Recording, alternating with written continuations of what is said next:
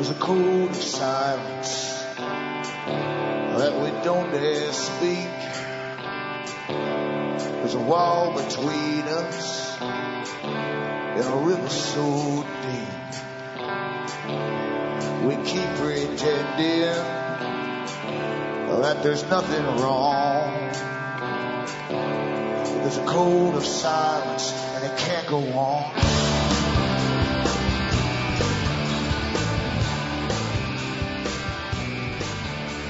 Hi folks, I'm Alan Watt. This is Cutting Through the Matrix on the 23rd of April 2013. For newcomers, I always suggest you make good use of the website cuttingthroughthematrix.com. Lots of audios to download for free where I go through the big system that was designed a long time ago, the system you're living in presently, and how your grandparents, your parents, and, and, yourselves all went through it as they upgrade the system to meet its own demands and its goals, in fact. And you have to go into the private foundation set up by the richest people on the planet over a hundred years ago, and how they, they planned the future. And they brought on academia, quite easy to do that because after all, uh, they get massive grants given by these big foundations to all universities across the world of you, so they can set the curriculum and so on to turn out the next group of world managers, basically. The ones that will change uh, social uh, norms, social controls, etc., over the, the, the, societies that they're working over. So everybody's on board with this at the top, and the bigger your paycheck, the more so it, it seems to be. So I help yourself to the website. Remember too, you're the audience that bring me to you. You can help me keep going by buying the books and this at. And in the books too, I remember I go through the chronology, the art of chronology, which is now called mind control, of course, in psychology and behaviorism and neuroscience. And uh, chronology is a very, very old science. It's been used for thousands of years by people who caught on to how gullible folk are. And people who are really decent are the most gullible people of all because they, they don't look to be ripped off, etc., or used, manipulated by the, the, the psychopathic types that have always existed. So help yourself to that. Remember too, you can buy those books uh, from the US to Canada using personal checks or international postal money orders. You can also uh, send cash or use PayPal. And across the world, you have Western Union, MoneyGram, and PayPal. And uh, straight donations are seriously welcome as we go through what's called austerity or inflation which is now called quantitative easing, because it sounds better than inflation. Everything is, is neurolinguistics as well, because language is awfully often important in controlling the populations. I mean, people spend years studying at special universities just on how to manipulate the public in a, in a state higher, in fact, on a level higher than just marketers, near good enough marketers the old Bernays type systems. And, uh, but the ones above it are awfully good. And it's very, very important to understand we work much like computers do. And uh, a computer has its language, and the programmer will know its language, and of course it, it knows its logic and how it's programmed. So you can quite easily determine what it wants the conclusions to come to, much like the special computers they make for global warming always give them the answers that they want. Quite simple. So we are much the same, as I say, as a computer. So the only thing is today, there's a massive, massive business in controlling the populations through marketing and, and ideas, memes, themes, and so on. And unfortunately, the public go for all of it. The last thing you want to do is to admit to yourself you're being used. The last thing you want to do is to, is to believe your governments are actually using all these techniques on you all the time. And you don't want to imagine either that you've been brainwashed through your schooling that actually helps set you, just, just like a computer, so that your logic will not be used down the road. You believe what you're told by experts. And of course, logic and reason are not taught in the general schools across the planet today. They're still taught in the higher ones, of course, because those guys must go in to the big jobs where they're still using it upon you. But as I say, the foundations uh, set up themselves to be a parallel government that would really run uh, the, the, system, while the public were taught they had something called democracy.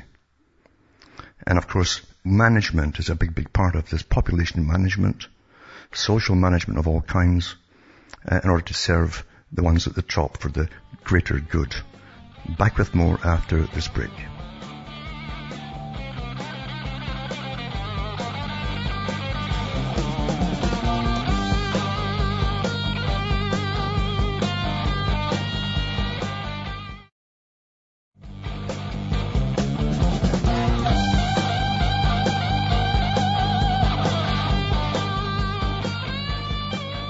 Hi folks, I'm back cutting through the matrix talking about the big system, of course, because what else is there to talk about after all? And uh, we get all our mainstream media through the big authorized boys at the top. They know how far to go in any story. They know what stories not to mention at all. And uh, we are truly are controlled. And as we go into this anti-terrorism thing deeper and deeper and deeper, it's showing us the, the way of the future. That uh, really you'll get a lot of trivia from now on and you get disauthorized handouts from government departments. So that's already happening, in fact, because most newspapers today don't have many reporters on them at all. They simply, they're so glad to get handouts from corporations that are really putting ads in the paper and handouts from the military even and from different departments of government. And that's where it was meant to go a long time ago because, as I say, the Royal Institute for International Affairs that set up the foundation systems across the world and still runs many of them. And they also run the media. All their members, uh, top members belong to the media all the big international corporations and all kinds of corporations belong to the organization. And you'll find if you go through it, you'll find the same listings of the top uh, one corporations that belong to IBM that also belong to the Royal Institute for International Affairs Council on Foreign Relations. So they wanted a world, as I say before, I've said many times that actually that they wanted a world where there was three main trading blocks and of course Europe was to be the first one. And, uh, and, that was a mandate actually that was made by even Eisenhower towards the end of World War II. And uh, Truman, of course, was the first guy to put it forth, but Eisenhower took it up too. They wanted Europe to be completely united. And of course that falls in with Karl Marx's agenda a long time before that when he mentioned the same thing. The first trading bloc would be a united Europe, second United Americas, and also the third one would be a far eastern Pacific Rim conglomerate, including China. So they're well on their way, and that was written over 100 years ago by the groups that formed the Royal Institute of International Affairs. We really are well managed today, well managed. When you look into the countless, uh, continuous uh, outpouring from neuroscience magazines, for instance, behaviorists magazines, psychology magazines, to do with mass mind control. It's just overwhelming. You can't keep up with the stuff. And they're churning out so many different uh, people to, every year to work within government departments and all related government departments and private corporations that work with governments all the time, all to manage all of us. And they came up, they came up with all the new, the new normals that we hear of that we're told to adapt to, whether you like it or not. Or even if it offends you, you're supposed to adapt to them as well, because they, they decide on the agendas. And folk do get that rather quickly. Now, before we get lost in all this stuff, too, I want to mention that Katerina Geleva, remember I mentioned her before in Utah, where her son was taken by the, the, the children's societies there, uh, under a fake charge that was disproven in, in court, actually went to court eventually, the real court, not all the pre-trial courts. And uh, she eventually won her case, but of course we're still appealing it to the other side, that is. But also she's talking about um, the things that are happening to other people's children in Utah especially, but it's happening across the country. Uh, there's lots of uh, alternative newspapers in Britain that are stacked with uh, the, the, state kidnapping of children today. It's a big business, but it ties in with Bertrand Russell and the things that he advocated too a long time ago. And he worked with the world organizations that existed back in the mid 20th uh, century. But it says here, an activist post, Brandon Turbeville, has been documenting the harrowing case of Katerina Geleva, who was separated from her son through the Utah family court system. Through the tenacity of Katerina and the support of Brandon and activists everywhere, she survived her lengthy custody battle and is waiting to be reunited with her son any day now, which is supposed to get her son given back. Her battle is far from over, however, as she awaits the final outcome of her own case. She's asking others who've been victimized to come forward, specifically if you have your own case or have any knowledge of cases involving sexual allegations prosecuted by or that would otherwise involve attorney uh, Jerry Raniere of, of Raniere and Associates of Provo, Utah. She'd like to hear if, if anyone who's known of this, this organization that has done prosecuting. This is a full-scale investigation on the behalf of many others in that area. Please contact Katerina and I'll put her email up and this article up tonight to let you get in touch with her if you hear anything about it. Because it's true, it's true enough, it's time that so many folk, rather being scared all the time, got together and put in class action lawsuits and things like that to stop it. Because it's a massive business. If you look up the grants are given by the feds to every state in the US, for, for child abuse or child kidnapping basically. That's really was. It's, it's very little abuse, it's more kidnapping. And you, and really, you, you, any accusation do. Anyone at all. And, um, they come and take your children and, and you can spend years going through pre-court trials. And of course the lawyers love this. All the people involved in the social departments love this stuff because they're just raking money in like you wouldn't believe. And millions and millions and millions of dollars are given every year to every single state in the US. Look it up. It's a staggering amount. It's, it's very, very lucrative.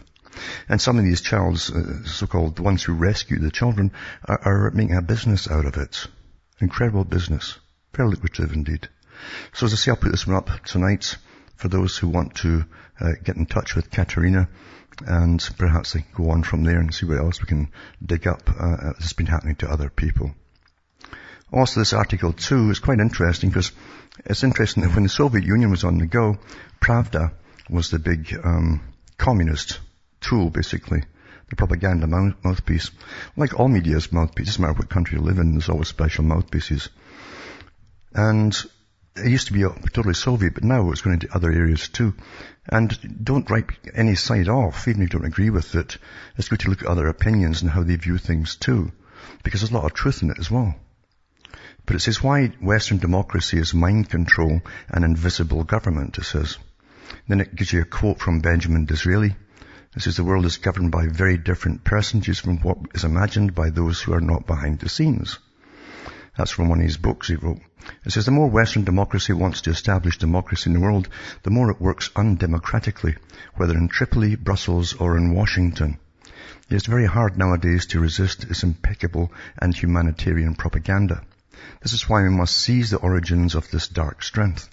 Let's go back to the 20s of last century. We're facing the fascination, uh, fascinating confrontation of Western propaganda, Bolshevist propaganda, fascist, Ku Klux Klan, or Nazi propaganda, and everywhere capitalism is trying to sell its products and stuff.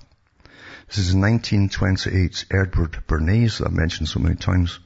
A parent of, uh, he was a, he was actually a nephew of Sigmund Freud, publishes a, a, famous book about modern propaganda and advertising, which synthesizes the advancements of modern mind control after a terrible world war uh, and the decennial of technical improvement and modern art of conditioning the masses through radio, movies and press. Now Bernays was involved, by the way, in setting up the organization that put out the propaganda to get America into World War One. What was even more staggering was he admitted it afterwards that most of what they put out were lies, simply to get the American mindset on board with it. And they actually published that in all the major mainstream media at the time. This is basically Bernays states that days of democracy are over if they've happened once. So you had one, one little shot of it. Everything is linked to science, manipulation, mind control, and invisible wire pullers when it comes to politics. And that's what Bernays said, is, is the, the front men are really unimportant unless they're good actors. Believable actors. Because all you get is a PR image projected to you of the guy they put in front. It's all nonsense made up by PR specialists. But the guys behind it are there, that's what Bernays called them, really hold the power, the invisible wire pullers. And these are the guys who do the marketing and so on. He says this is also what had uh, predicted Moses Ostrogorsky, a Russian researcher and shrewd observer of American political parties at the end of the 19th century. This expression of wire puller has been popularized later in front of incomprehensive masses. That was the unthinking masses by a famous movie and book called The Godfather, which misled folk into thinking that the biggest mafia in the US was actually from Italy, but it wasn't. But anyway, I just added that on. The masses of consumers, voters or travelers never do what they want. They just do what they are told to do. And it says, read this sentence for instance, there are visible rulers, invisible rulers who control the destinies of millions. It's not generally realized to what extent the words and actions of our most influential public men are dictated by shrewd persons operating behind the scenes. And again, you're into the guys who really deal with this closest to the front men, the presidents and prime ministers, and the closest ones are their advisors. They get special education at special uh, closed-door universities, you might say. Reading again this book has amazed me since it's a, a work written in a rather cynical, provocative and controversial tone. Bernays could not write such stuff nowadays for we are maybe in more totalitarian times, which mean more sophisticated, satisfied and blinded times. He could be labeled a conspiracy theorist.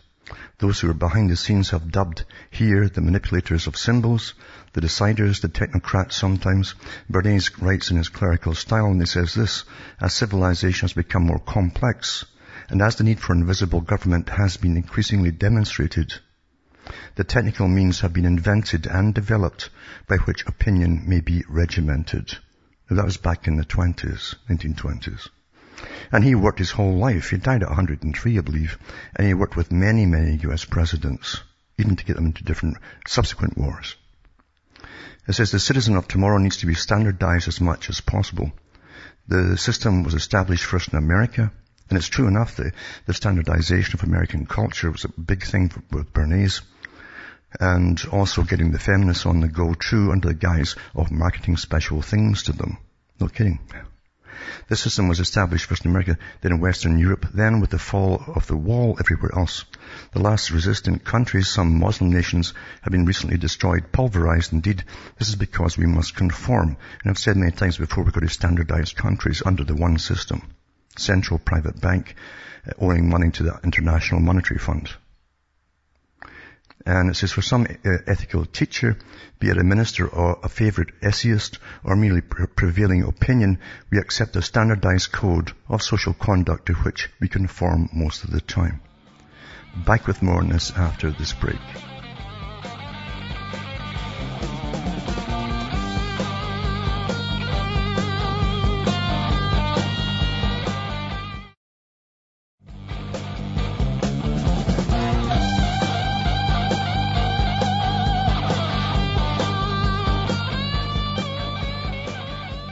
Folks, we're back cutting through the matrix, talking about this article where Pravda touches on Bernays, who helped to shape the modern society, especially consumer society, and working using unconscious ideas, this big energy, this subconscious energy that's always floating inside people. They can't verbalize really for themselves what's wrong with them or what they want. So the, the guys at the top tell you, uh, this is what you want it's a brand new big car or something. And of course the idea is this is going to make you happy. And it doesn't really. It just brings you more debt generally. But the fact is, uh, they can use this technique to sell you anything at all on the guise of making you happy. All look at all items. Even toothbrushes, you'll see some woman uh, having an orgasmic smile and, and just cheering for a new toothbrush. I mean, rubbish. It's all rubbish, of course, but that's what works on you. You think it's childish, but you don't realize it's actually affecting you. You're associating with ultra happiness with that toothbrush. Very simple. And also too, as I said, that um, said this, for some ethical teacher, be it a minister, a favorite essayist, or merely prevailing opinion, we accept a standardized code of social conduct to which we conform most of the time. He also said this, the extraordinary growing and sane standardization of stores, offices, streets, hotels, clothes, and newspapers throughout the United States and because that was part of it too, to standardize everything. It says this is basically what utters with uh, what utters with some imprudence and arrogance Bernays in his book A Good Reader of Babbitt, the masterwork of Upton Sinclair, denouncing the standardized bourgeois citizen of America. Bernays sees in America the laboratory of the future to create the mixed up, robotic and standardized citizen of the one world republic. And actually, even with that, you can tie in that incredible uh, spreads from, say, the Daily Mail newspaper on Boston. At the end, it was like something, it was like clips out of a movie, professionally done, and all the rest of it with the big heroes at the end and their brand new black Humvees as the folks celebrated martial law. Really. And it also said this too, it says all this, well, he said there's consequently a vast and continuous effort going on to capture our minds in the interest of some policy or commodity or idea. And actually it's gone further than that now because we're so easily upgraded with our standardization, with new normals and new political correct things. What to, what to not be offended with anymore, even though it offended you yesterday. And so on and so on. And it says all this stuff basically serves one purpose like the Bible when the psalmist and Job are comparing themselves to the bird captured by the fowler, which is ensnarement of the mind. Politicians are mere products like soap and pasta. Even war is a product, and really, really is, folks. You can sell with some propaganda salsa. To create a war against Syria is not more complicated than to create a war against Germany a century ago, writes Bernays.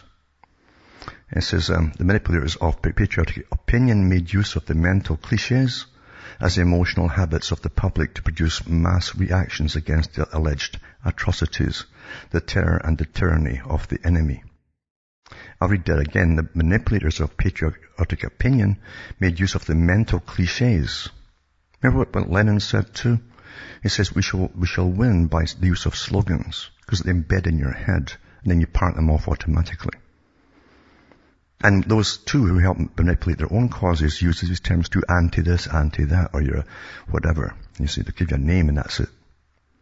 Everyone is conditioned to react to it the proper way by the conditioners. And uh, it says, and Bernays does not believe that universal literacy can create a freer man. On the contrary, the well-informed citizen is a more manipulated.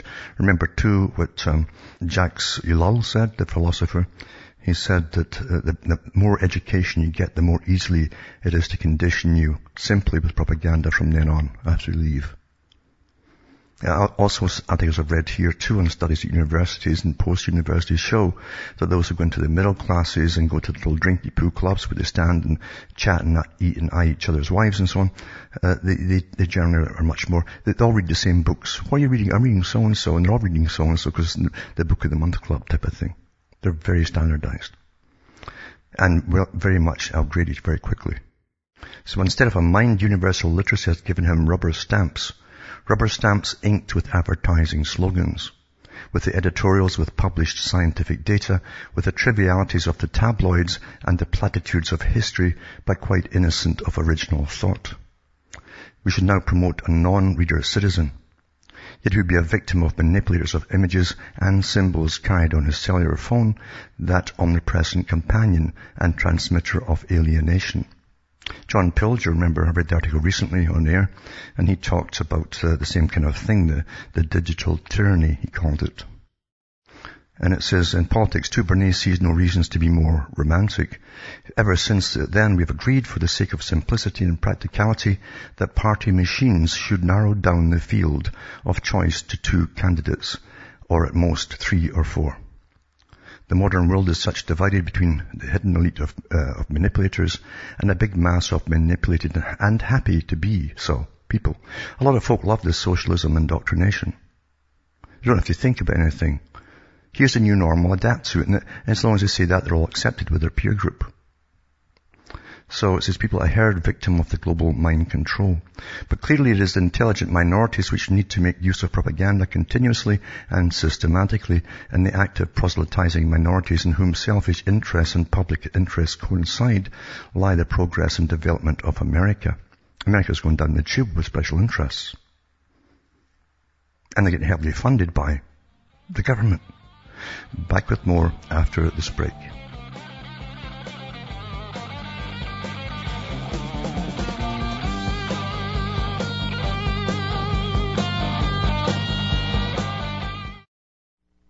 You're listening to the Republic Broadcasting Network because you can handle the truth.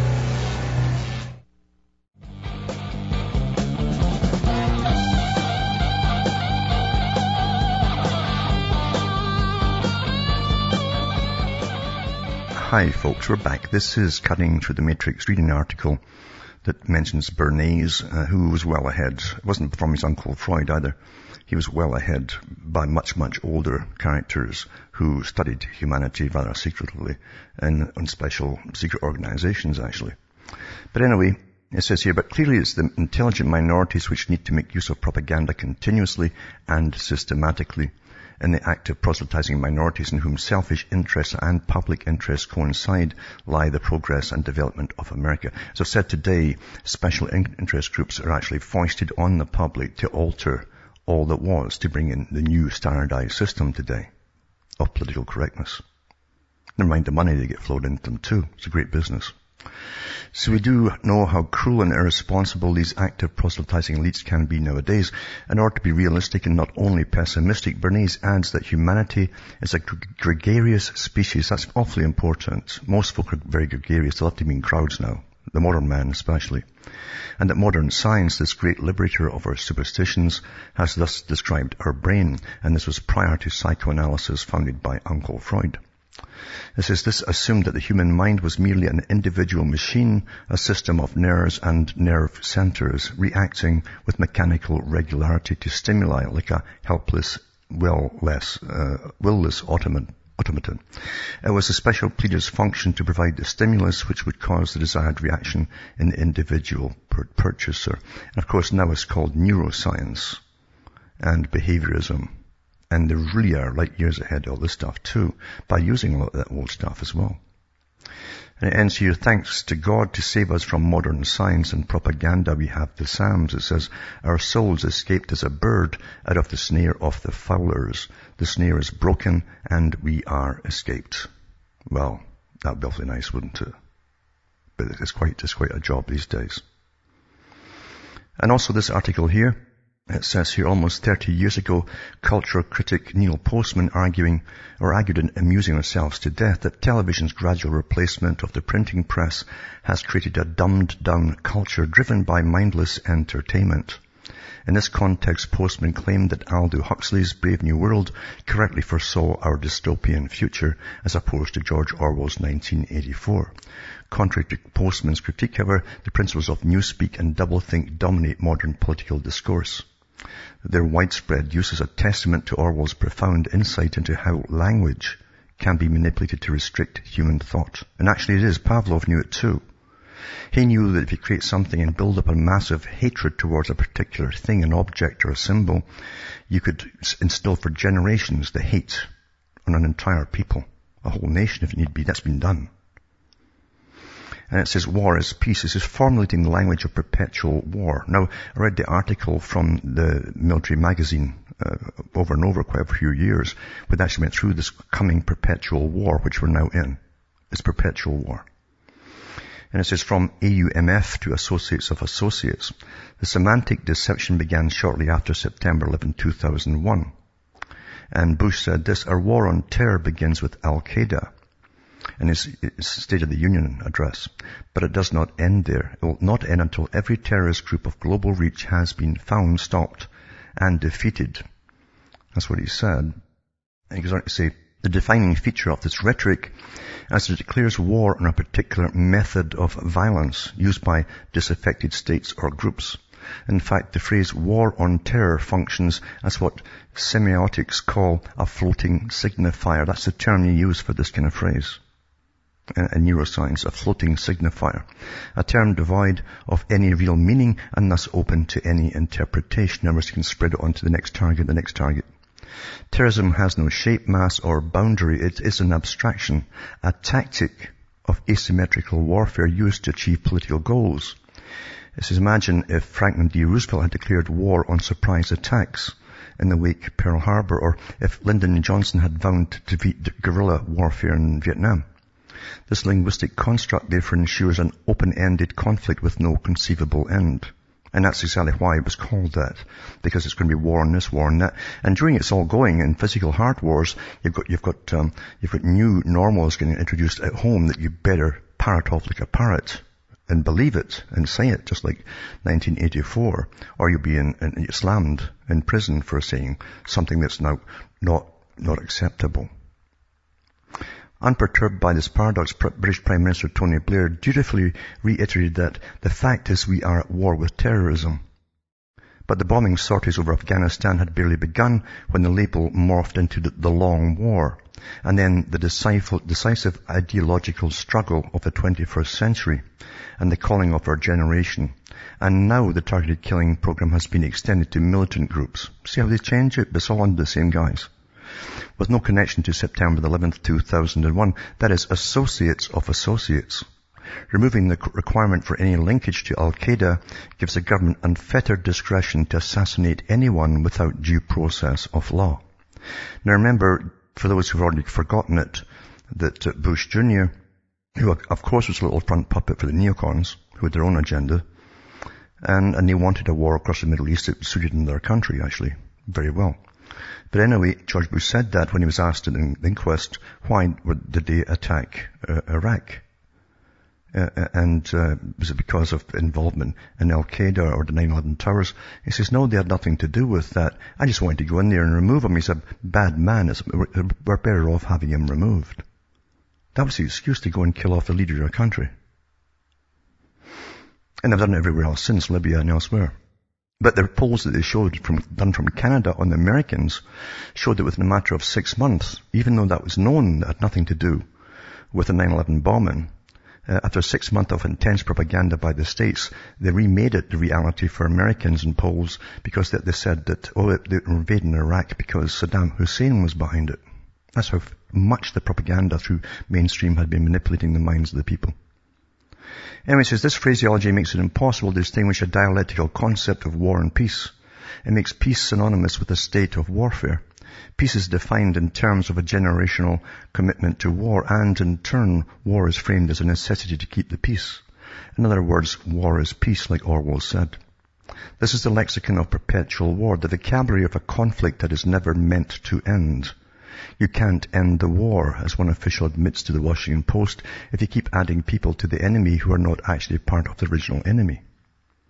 Aggression is self-defense, waging full-scale war to prevent war. Operation Iraqi Freedom represented phase two in a linguistic framework meant to diffuse two diametrically opposite concepts in the public mind, which is preemption and prevention. The purpose of preemptive war is to thwart or neutralize an imminent attack that is instant, overwhelming, and leaving no choice of means and no moment for deliberation without absorbing the first blow. In other words, you think this is maybe going to happen, so we'll kill him first. It may happen. Conversely, preventative war is pure aggression. It is not tied to any notion of imminence and is primarily directed at securing some strategic advantage. Thus, the dimension of time is a primary difference between the former and the latter. The Bush doctrine blurred the lines between preventative and preemptive wars. It represented a seismic shift in national security strategy from one dominated by the Cold War doctrines of deterrence and, and, containment to one that now enshrines preventative war as a permanent feature of US policy, which they copied from Israel, by the way. That's where that came from. You strike them first because one day they might attack us. And Bush says if we wait for threats to fully materialize, we will have waited too long. Yet the war on terror will not be won on the defensive. We must take the battle to the enemy, disrupt his plans, and confront the worst threats before they emerge. And it says, furthermore, the 2006 U.S. National Security Strategy paper states that, if necessary, however, under long-standing principles of self-defense, we do not rule, rule out the use of force before attacks occur even if uncertainty remains as to the time and place of the enemy's attack. In the new Newspeak fashion, and Newspeak from Orwell, of course, is, you should really read George Orwell in the Queen's Dictionary too. Such a conception of preemptive action inverts the traditional model of self-defense under customary international law by rendering imminence completely irrelevant. In doing so, it strips self-defense of any practical meaning. It conflates preventative war with preemptive war. It packages aggression as self-defense. But as Cheney's 1% doctrine later revealed, the threat need not even be likely, let alone imminent, for self-defense. Or read aggression to apply. According to this logic, even a 1% chance of an event occurring is sufficient to treat it as a certainty. Can you believe that? But that's true, folks. It's not about our, our analysis, Cheney reported, said, it's about our response so the, the, analysis is irrelevant. It's about the response to what might be. Put simply, the likelihood of an event occurring is not a necessary prerequisite to, to war. This embeds the supreme international crime of aggressive war in the fabric of national security policy. Aggression is self-defense. Winston. Also, freedom is slavery. The Obama administration gave the war on terror a facelift by rebranding it Overseas Contingency Operations.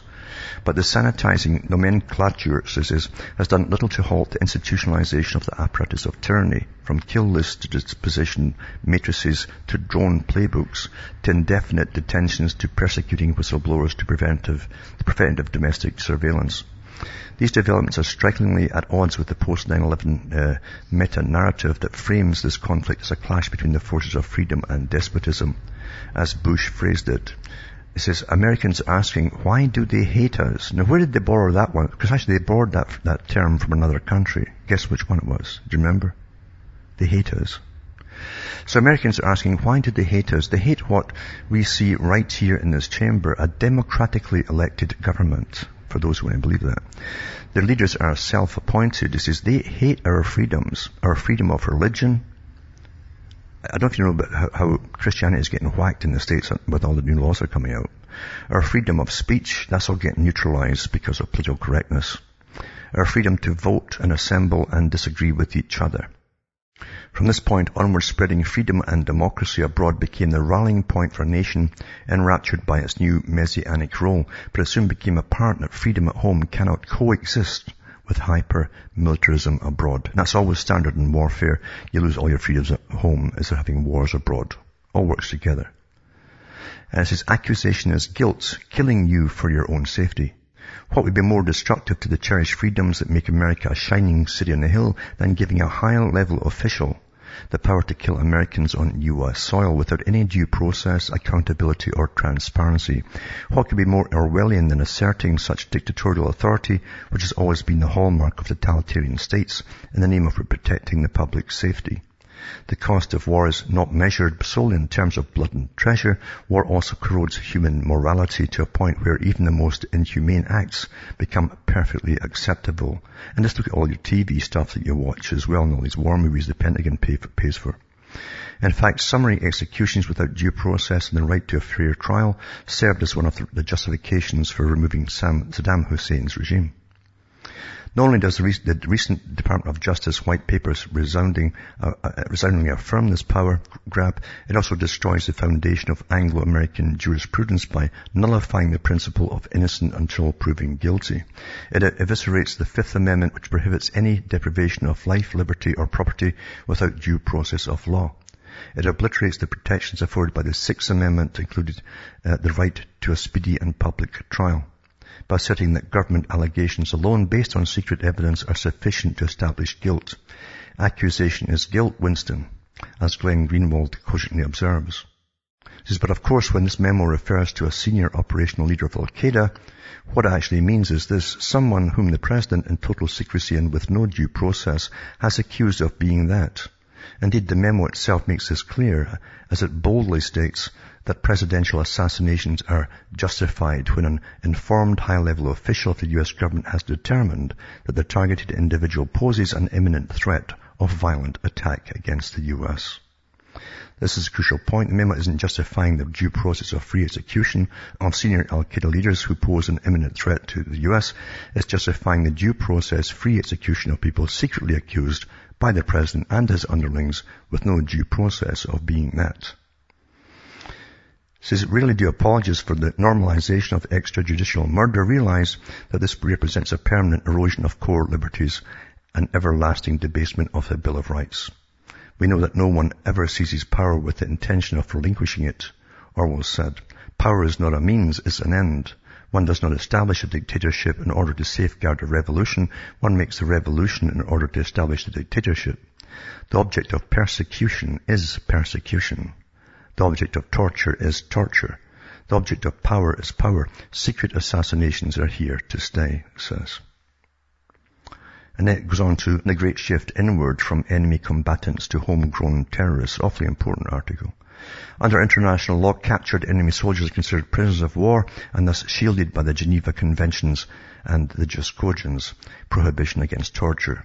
Furthermore, terrorism was traditionally treated as a federal criminal offense before 9-11. Accordingly, those accused of terrorism could still invoke the protections of the Bill of Rights, including the right to counsel, right to a jury trial, right to confront one's accusers, and the right of, against self-incrimination and conviction based on guilt proven beyond reasonable doubt.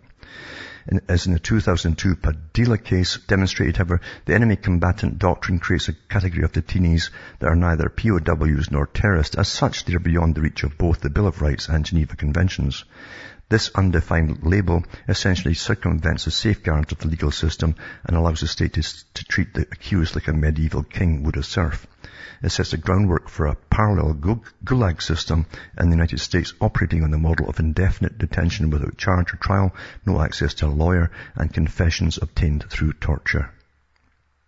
And then came Attorney General Holder's recent premonition about a new threat called the homegrown terrorist.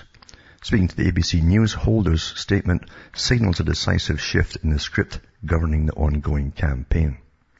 He says it's a very serious threat. I think what it says is the scope, uh, uh, our scope to, uh, has to be broadened. We can't think it's just a bunch of people in caves in some part of the world. We have to be concerned about the homeland to the same extent that we are worried about the threat coming from overseas.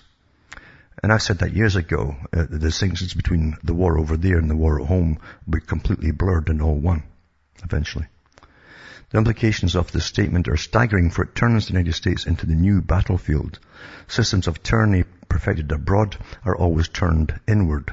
In only to a decade for the same tactics of warfare that were previously restricted to foreign countries to now be applied domestically. And it's his response to Senator Rand Paul's question of whether the president can authorize drone strikes on U.S. Uh, citizens on domestic soil. Holder revealing states that it's possible to imagine an extraordinary circumstance in which it would be necessary and appropriate under the Constitution and applicable law of the United States for the president to authorize the military to use lethal force within the territory of the United States. Even in the Posse Comitatus Act of 1878 generally prohibits military involvement in domestic law enforcement. But what did you see? At Boston, folks. Back with more after this.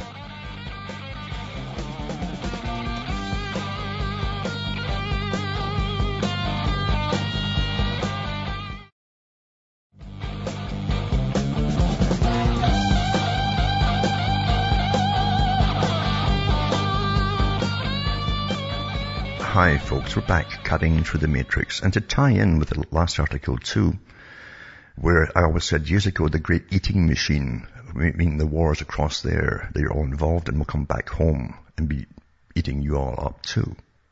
Because massive business, massive control, and the control freaks want that to happen. That's always happens in warfare. And it says, this article is about, in the wake of the Boston bombings, the president of the largest unmanned aerial systems, UAS organization, wasted no time in pushing for drones, as some predicted uh, uh those, uh, some predicted those in the industry would. Michael Toscano, president of the Association for Unmanned Vehicle Systems International, said UASs would have provided critical situation awareness for the first responders and law enforcement in Boston. In other words, they're cashing in on it to get their RAM through. Because big, big bucks are going to get, of course, as you all get surveyed uh, all the time. That's obvious. You're under, your old system's gone, your freedom's gone. Bloomberg says interpretation of constitution will have to change after the Boston bombing. King Bloomberg up there. So in the wake of the Boston Marathon bombings, uh, Bloomberg said Monday the country's interpretation of the Constitution will have to change. The people who are worried about privacy have a legitimate worry, Mr. Bloomberg said during a press conference in Midtown. But we live in a complex world. That's right out of Bernays too. Well, they teach the public you live in a too complex a world now, We have to change everything, less rights and so on. Here you are. A complex world where you're going to have to, uh, to have a level of security greater than you did back in the olden days, if you will. And our laws and our interpretation of the Constitution, I think, will have to change. Now, when you're into a totalitarian time with totalitarian regimes as new normals, you have to understand that they eradicate the past from the schooling. Because they don't want you to know in the past how good it was. You see, the time that they're telling you now is the safest and the best there ever was. So you're not supposed to know how good it was before. Mr. Bloomberg, who has come under fire from the, the NYPD's monitoring of Muslim communities under aggressive attacks or tactics, said the rest of the country needs to learn from the attacks. We live in a very dangerous world. We know there are people who want to take away our freedoms. Again, that's straight from Bush's speech. Remember, they hate us and all that stuff. New Yorkers probably know that as much, if not more than anyone else after the terrible tragedy of 9-11, he said. We have to understand that in the world's going forward, we're going to have more cameras and that kind of stuff. That's good in some sense, but it's different from what we're used to, he said. He pointed to the gun debate and noted the courts have allowed for increasingly stringent regulations in response to ever more powerful weapons. So again, the war abroad, where they disarm the people abroad, comes home to you. Just like the same thing happens here, so they, they, they disarm you at home as well, as they bring you into a global society of utter control. Clearly the Supreme Court has recognized that you have to have different interpretations of the Second Amendment and what it applies to unreasonable gun laws. Here we're going to have to live with reasonable levels of security, said pointing to the use of magnetometers to catch weapons in city schools. It really says something bad about us that what we have to, we have to do it. But our obligation first and foremost is to keep the people safe. The oldest story that even the Caesars used. Got to keep the citizens safe, you know. He uses the children safe in the schools. First and foremost to keep you safe if you're going to a sporting event. First and foremost to keep you safe if you walk down the streets or go into our parks, he said. We cannot let the terrorists, it's just again that vague thing, the terrorist, war on terror again, here, that vague thing, put us in a situation where we can't do those things. And the ways, the ways to do that is to provide what we think is an appropriate level of protection. So he goes in about losing more, more freedoms. So they're getting everything they want. It's all planned that way, folks. There's another country across the world there too, celebrating what's happening in America, because they claim they've been under, under this for years. And it's only right that America, which they have a lot of control over, go through the same. From Hamish myself from Ontario, Canada, it's good night to me. Your God, your gods go with you.